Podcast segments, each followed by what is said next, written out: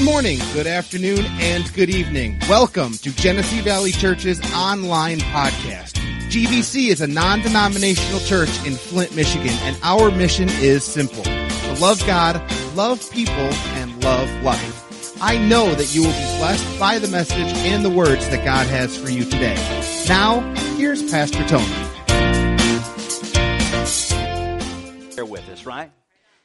Come on. How many of you have ever got that big screen TV and you've tried to work through and figure out the remote? It takes a little while, don't it? So just, just bear with us, all right? Praise the Lord.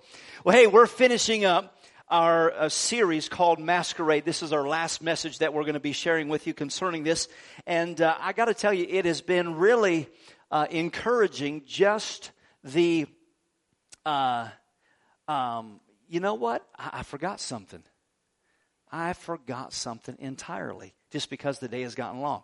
So, hey, listen, uh, I was supposed to recognize uh, the new members of GVC. Yeah. I forgot all about that. So, because we're running so short on time, can we do that next week, guys? Is that all right? Can we do that? I know that it wasn't scheduled that way, but uh, uh, I know some other people wanted to get up afterwards. And so, forgive me for running short on time and just allowing us to jump right into the message. Is that all right? Can I get an amen? Can I say, we, we understand, Pastor? All right, well, thank you for your understanding one way or another for those that just are so. forgive me. That's my fault. I'm sorry. And just as I started talking, I remember that. So forgive me. Rewind. We're going to start again. Praise the Lord. Amen. All right. So as I said, I've been encouraged just with this message uh, and just the results and the response of just what we've been talking about, and just people how people have responded to that message of masquerade and hiding behind the masks of life. And obviously, it has an opportunity of hitting us all somewhere in our life, hitting us uh, in, in somewhere that uh, we're living. And so uh, I trust that it's been a blessing to you. I trust that today will continue to be a blessing to you. Next week, we're starting a new series that's called This Ain't No Game Show. And so we're excited about that. You'll want to be uh, around for that for the next several weeks in that series. Amen. Well, hey, in regards to today's message, I just was thinking about just the the affairs of life and how sometimes things just catch you off guard. Have you ever been traveling on the road and it seems as though there's nothing in sight? And all of a sudden you feel that feeling. And you're like, I need to use the restroom. And you're looking for somewhere and it's just like, I don't see nowhere to stop. And finally you see an exit and that says there's there's something there and you get off to the exit and you run into the restaurant or the restroom, the gas station, whatever it is. And when you go in there and you're thinking, oh, dear God, I'm floating, I gotta go. And you see a sign on the door that says out of order. You know what I mean? Oh man, it's the worst. Or you know, you're, you're, you're driving down the road and it seems as though you're on vapors and the bell's going off in your car and that little light shines and says, you need gas and you need gas now. And you pull in knowing that you're on vapors and you see this gas station that is just so full of cars, but there's that one stall that's open. And so you pull in there thinking, man, I got it. And you pull in and they got the little bag over the nozzle and it says, out of order. And you're like, oh, and you're not able to get the gas that you're wanting. Or maybe you can think of when you maybe maybe your kids or just whatever the, the scenario might be, but you go to the vending machine and you put the money in and you're thinking, out of order. And it's not working. Does anybody know what I'm talking about? Have you ever experienced that in life? And isn't it funny that when you feel that feeling and says, man, I'm full and I'm about ready to burst, I'll do something about it. Or when it comes to needing gas and I'm running on vapors, I'll do something about it. But when it comes to that vending machine of life, Jesus has already paid the price to win the game, but so very few of us do anything about it yet will continue to go through life as though life is out of order. And many people in life struggle with emotions. Many people struggle from time to time. And so today, the last message that we're going to talk about in this series called Masquerade is the mask of depression. And it's one of those subjects that many people hide behind because we don't want people to know that we're struggling emotionally. But for, for, for that matter, many people are debilitated by their emotions. They hide behind the smile, but honestly, there's a mask that should say, I'm out of order. Can you say amen? Too many people go through life wearing a mask when Jesus paid a price for us to be free emotionally. When it comes to this subject of depression, we said that every emotion has a cause for it. And the root cause of depression is really fear. We said that that's the root cause of anger. And why do we get angry? Why do we get depressed? Why is it that we get out of sorts emotionally? It's because we don't feel like we're in control. Right? How many times you just sit there, worry about things, worry about the money, worry about the health, and so many things that we worry about are things that we can't control. And isn't it interesting? We worry about the things that we can't control. So if I can't control them, why worry about them?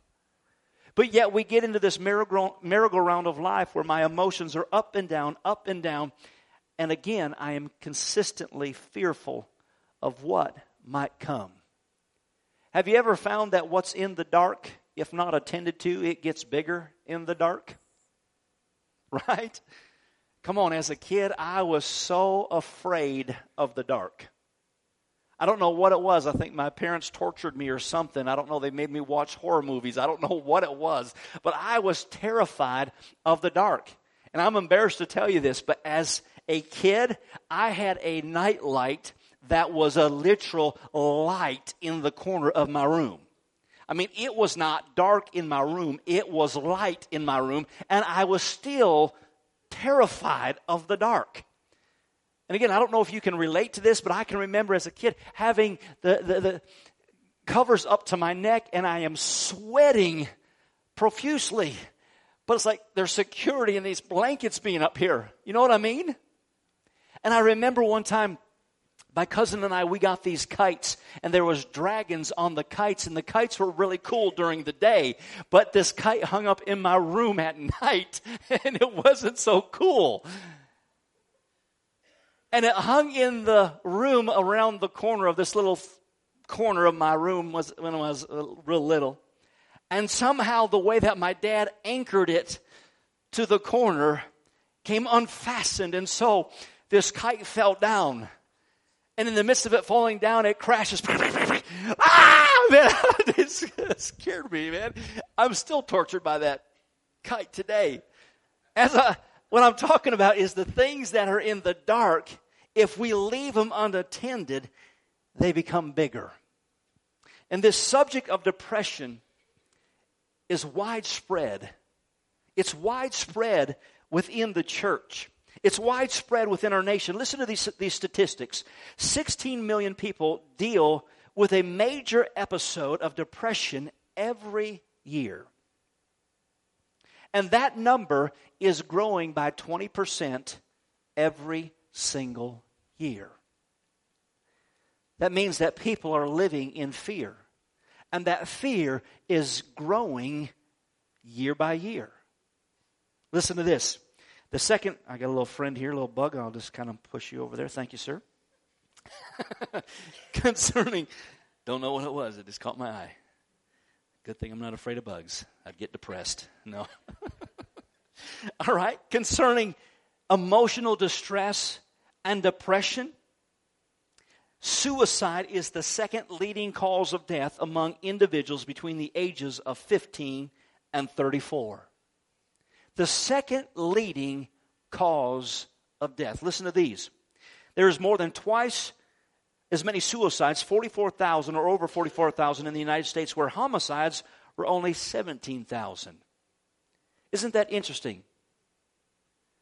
And most of those suicides are as a result of gun wounds. Every suicide, or for every suicide, there's 25 attempts. The average daily suicide success rate is roughly 121 deaths per day. Why do people come to this conclusion in their life? because they feel as though things are out of control. Things are out of control. My life is out of control. And so the only way that I control the out of controlness in my life is to take my life. That things have gotten so bad that I'm just going to end it. Now you would say, that is hard to imagine. But you've not necessarily been where some people have been. You don't know how big the monsters have gotten in the dark. You don't know how dark it's gotten in their world. And I don't know if you're like me. I used to be that individual that used to be kind of critical on people that got suicide, thinking, how weak can you be? Just straighten up. Just get your life in order. Stop it. Until it hit me. To where going to bed at night, I was so emotionally, spirit, spiritually, physically exhausted, but yet I could not sleep, looking at the ceiling, wishing I could go to sleep, but my mind is racing. And for the longest time, till I got to the place where I was saying, God, I can't take it no more. God, I give it to you. This is not my burden. This is not my care. This is yours. And I refuse to carry it anymore. I'm telling you, I have empathy for people that struggle with depression because it is a real thing. But God doesn't want us to be enslaved to the darkness of depression. As I said, darkness is a dark place. Now, if you've ever struggled with depression, see if you can recognize this voice. In Luke chapter 4, verse 9, this was Jesus in the garden when the Bible says that he was led to be tempted. Notice this voice. Then the devil took him into Jerusalem and took him to the highest point of the temple and said to him, If you are the Son of God, jump off. The enemy tried that stuff on Jesus. Just end it. Jump off. Come on, have you ever heard that voice before? Sometimes you're wondering where did that come from? The Bible tells us where that voice came from. You're thinking, oh, dear God, I'm the only one. No, you're not the only one. Jesus himself heard the same voice that you did. Just jump off. And how many of us have ever felt that way? Listen, Jesus knows the struggle, knows the concern, knows the heartache, knows the dark place. Can you say amen?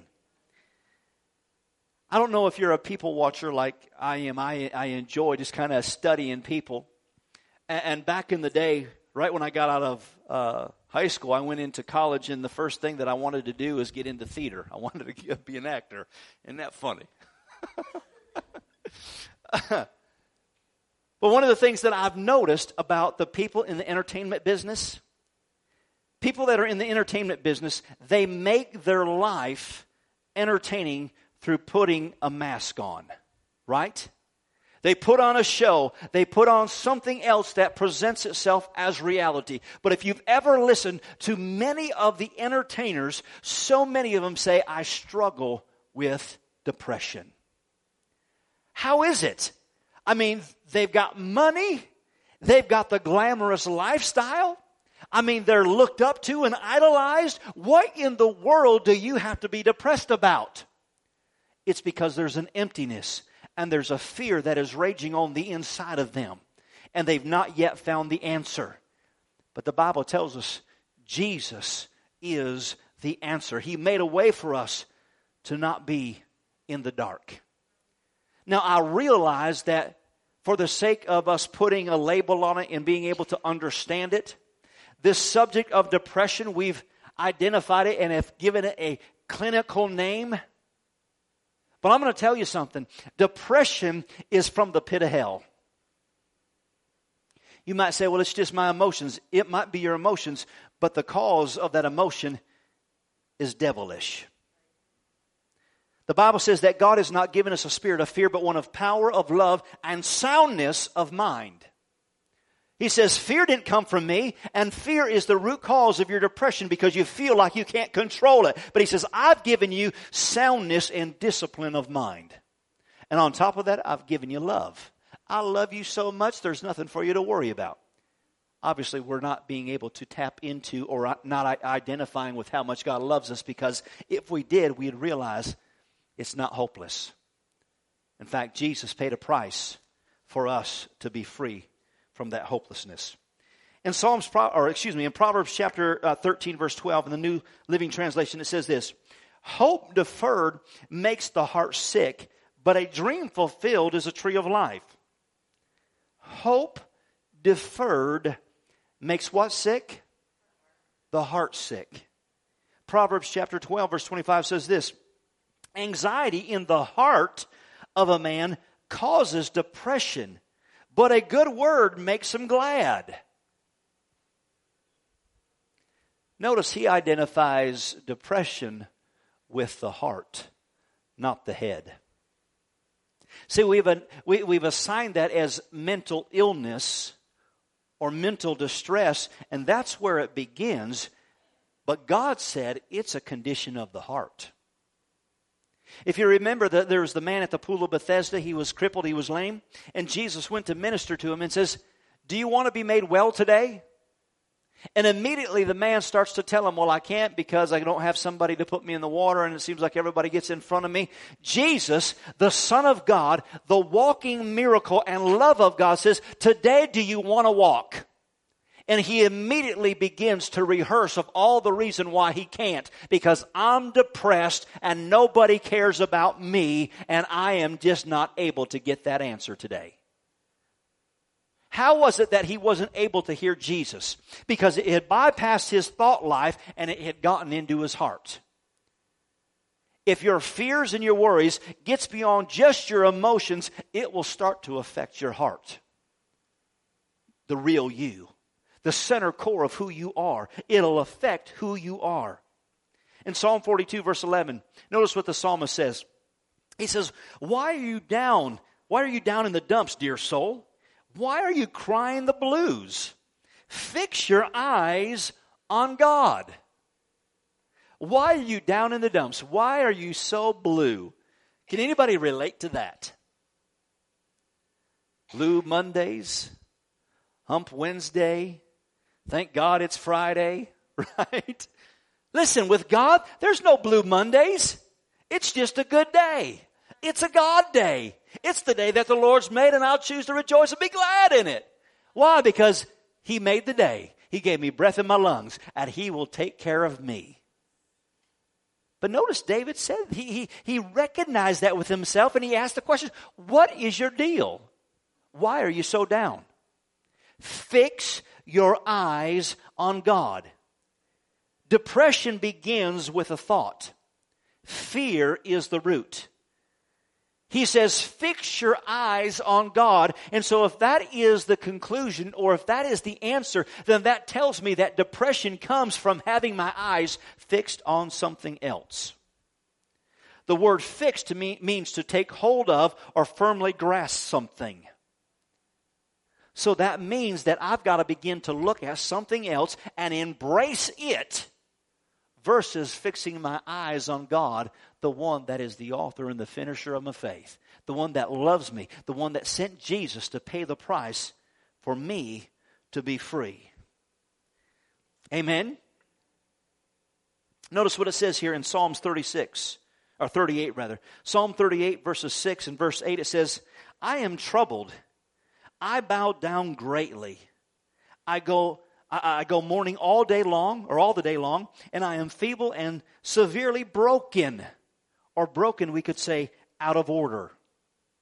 I groan because of the turmoil of my heart.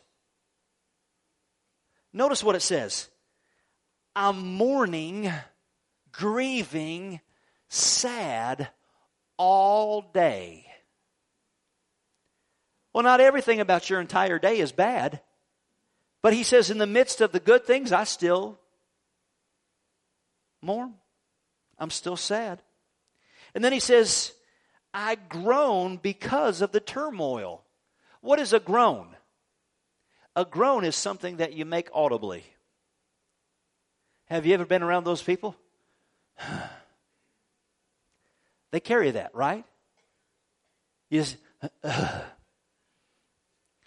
how you doing today? well, having a good day today? Well, let me tell you. How's your marriage? right? Groan is audible. And there's something about audible or the words of your mouth that connect you to the thing that you fear. Because you see, the Bible says over in 2 Corinthians chapter 10, verses 3 and 4, he says, The turmoil that you have groaned over has gotten into your heart. But according to 2 Corinthians chapter 10, verses 3 and 4, he says, It first begins with a thought. And if you don't take hold of that thought and bring it into subjection to Christ, he says that thought begins to turn into an argument. Have you ever felt those arguments? Straighten it up. Quit acting that way. But yeah, but you don't know how bad I feel. Come on, it's not as bad as you think it is. Yeah, but what'd she say? Come on, God's faithful. Yeah, but the bills came in. God's still on the throne. Yeah, but the doctor said. And there is this wrestling back and forth, this arguing and it begins to start to creep down into my heart because it started with a thought, but it starts to impact my heart. And then the Bible says that if you don't deal with that argument, it takes a or becomes a strong hold and you take a strong hold of it. And depression becomes a part of your life. It's something that you begin to know. So my question for you is is what are your eyes fixed on? Because the Bible says, out of the abundance of the heart, the mouth speaks. Check up on your words. What do you talk about? Is your conversation always doom and gloom? Is your conversation, oh, poor me, boo hoo? And I don't say that to be critical, but how many of you know you can get into a rut of always being that way? the groaning. Are you here this morning? Just recently, I've had to make an adjustment on my own personal self. One of the things that I've noticed as I've been sitting on the couch, as I've been sitting on the couch, when I get up, I go, ugh. Seriously. And I got to the point where I keep noticing I'm doing that. I'm like, what are you do- What are you groaning for? And I'm really not groaning for any reason, but I've gotten myself into a habit. And that might seem so silly, but that is something that I've noticed has become a habit for me. I'm like, what are you groaning about? You're not hurting? You're not old? You're not that fat, you know? but I get up, you know, stop it when you're feeling the emotions of life and all the things caving in and it seems like the monsters are growing in the dark, what do you start doing? You start groaning. The words of your mouth start changing. And out of the abundance of the heart, your mouth begins to speak. And if it gets down into your heart, it has gotten to the place that it's infected you, and that's become reality in life. Is this hitting home today? One out of three people find themselves being depressed. Remember, we said this, I think this was first, first week? Three people, front row. One, two, three. That's a lot of people being infected and impacted by depression, isn't it? As I said to you, it is demonic. You might say, that's kind of squirrely. I don't like you using those words. Well, if you don't believe in the devil, you will. And I'm not saying that this is like, ooh, spooky weird. I'm just saying the devil is trying to keep us in a position of being fearful and being under his thumb and under his control. And God says, I want you to be free.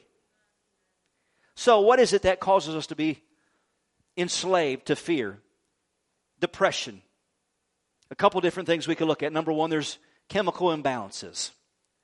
Maybe there's a chemical imbalance in your in your brain that lends itself to that. Okay. But the Bible says Jesus is the healer. Jesus came that we would not have a spirit of fear, but one of power, love, and soundness of mind. Did you notice that he said soundness of mind, not soundness of brain? So that means that you might have some chemical imbalance in the brain, but God can heal your mind that it will cause you to be free from fear. You doing okay? I'll give you another example. Do you remember the story of Lazarus and the rich man? And the Bible says that Lazarus from hell said, or excuse me, the rich man from hell says to Lazarus, Hey, can you go back and tell my family? Well, he is no longer a physical being, he is a spirit being, right? But the Bible says he still has a mind that remembers his earthly life. So, beyond this natural existence, beyond the physical brain, you still have a mind. Amen. Maybe that's a little deep, but praise the Lord. We're free. And we don't have time to get into that. All right. Secondly, it's generational, it can be environmental. Did you ever notice that the way you think, the way you act, the way you talk has been taught to you? You've learned it. Man, there's so many things that I do as a parent that I'm like, man, that sounded just like dad. There's times that my wife says, Hey, Ken, how are you doing? Shut up.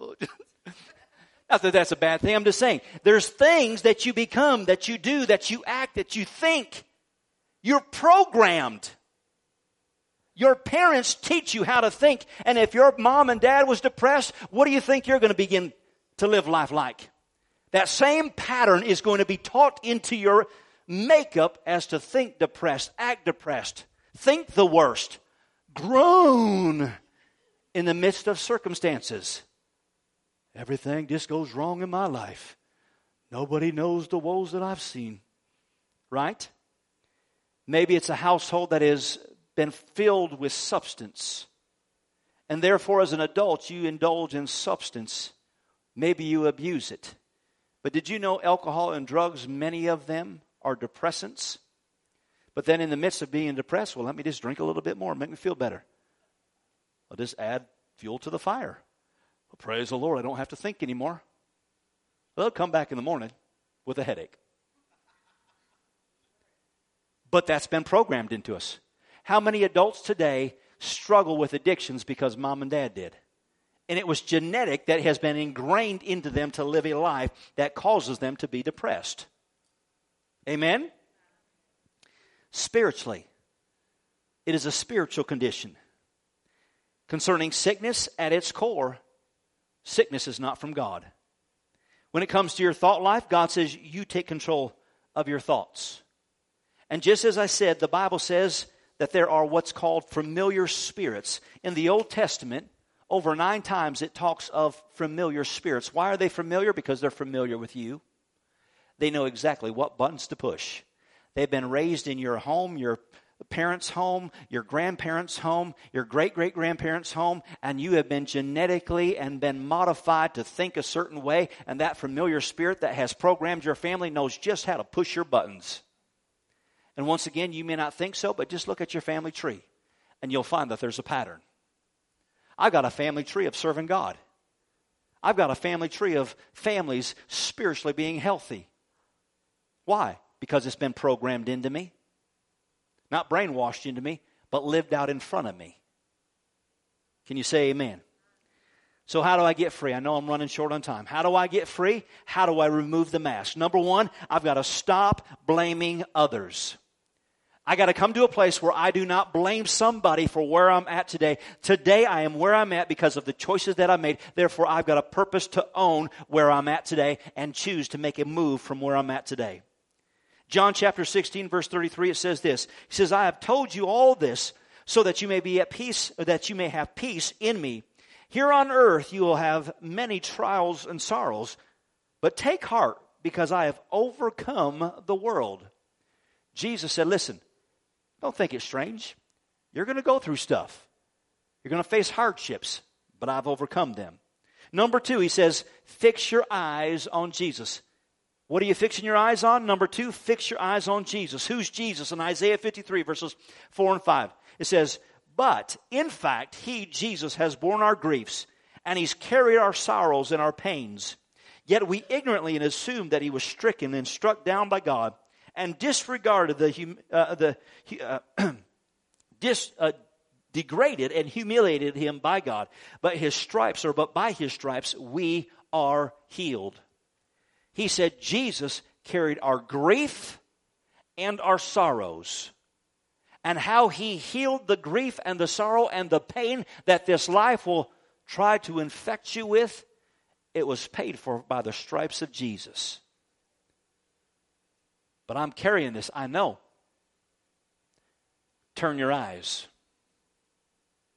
Fix them on Jesus, the one that's carried your pain. Give it to him. Number three, take your thoughts and your words captive. How do I do that? I've got to renew my mind by the Word of God. I've got to talk like God does. How do I find out? I find out what God says through His Word. I can do all things through Christ who strengthens me. Nothing can separate me from the love of God, for I am God's chosen. I'm the apple of His eye. He loves me. He loves me so much that He sent Jesus to die for my sins. I'm special. Come on. The more that you purpose to see yourself through the eyes of what God sees and agree with Him and say that, it will change your focus. And number four, embrace the support that God has given you. This is huge because you were never meant to do life by yourself. And in your darkest moment, that's when you isolate and seclude yourself. Because I don't want to be around nobody. I don't want to talk to nobody. I don't want anybody to know. I just want to be by myself. I just want to close my eyes. I just want to medicate. I don't want to deal with this right now.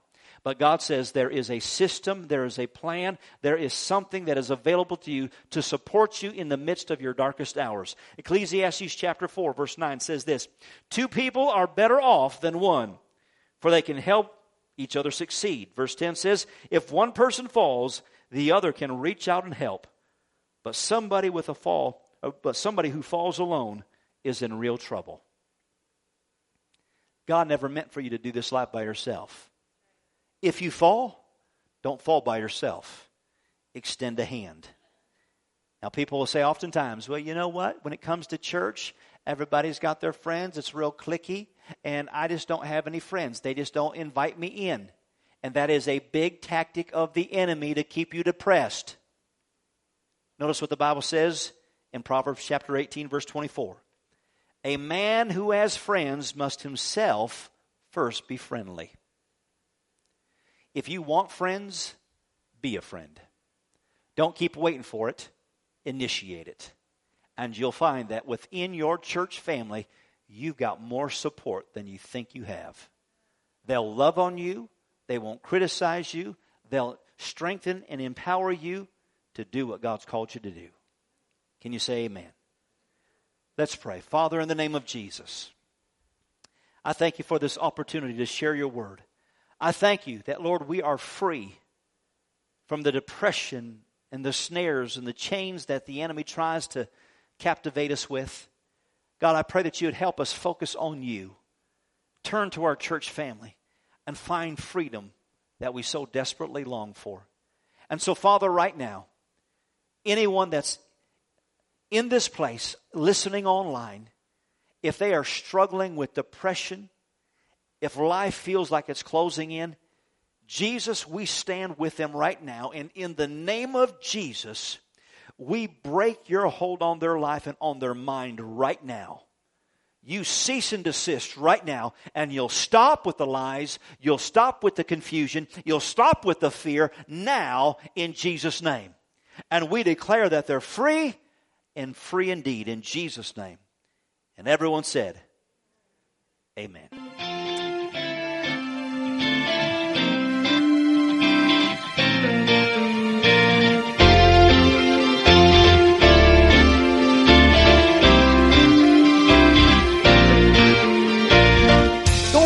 Subscribe to this podcast and take a look at all of our social media sites, which can be found at our website, gvchurch.tv.